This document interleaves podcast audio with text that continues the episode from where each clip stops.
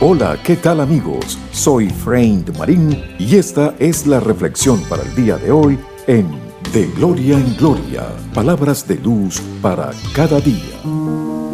A través de tu vida, has escuchado diferentes mensajes sobre ti que podrían ser unos distorsionados en cuanto a lo que realmente eres tú, o mejor dicho, tu verdadera identidad. Puede ser que cuando eras niño te dijeron, no vales, no sirves para nada, no llegarás a ninguna parte Nah, tú no puedes. No lo mereces. No lo lograrás.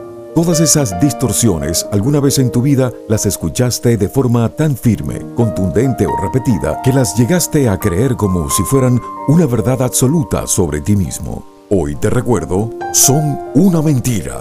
No las repitas.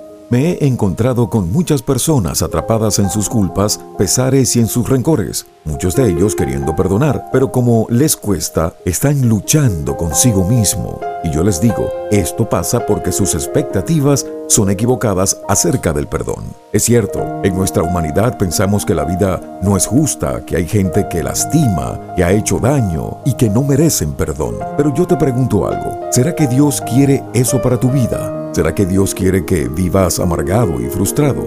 ¿Sabías que el rencor es pensar en la persona o en las palabras que provocaron en algún momento heridas en tu vida, tanto que vuelves a experimentar todas esas sensaciones desagradables como ira, impotencia, frustración, dolor, ansiedad? Pero si quieres vivir una vida extraordinaria, perdonar es muy importante. Perdonar es algo que haces por ti mismo, no por la otra persona que te hirió. Abandonen toda amargura y perdónense mutuamente, así como Dios los perdonó a ustedes en Cristo.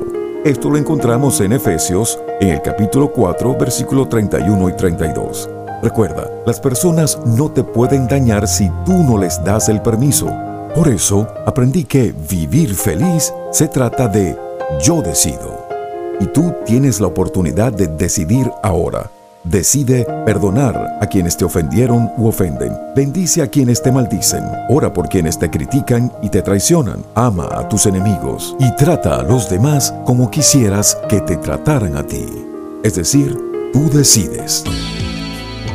Gracias amigos por estar siempre en sintonía de estas cápsulas de reflexión de Gloria en Gloria. Será hasta la próxima y recuerden, con mucha fe y perseverancia, verán realizados todos sus sueños.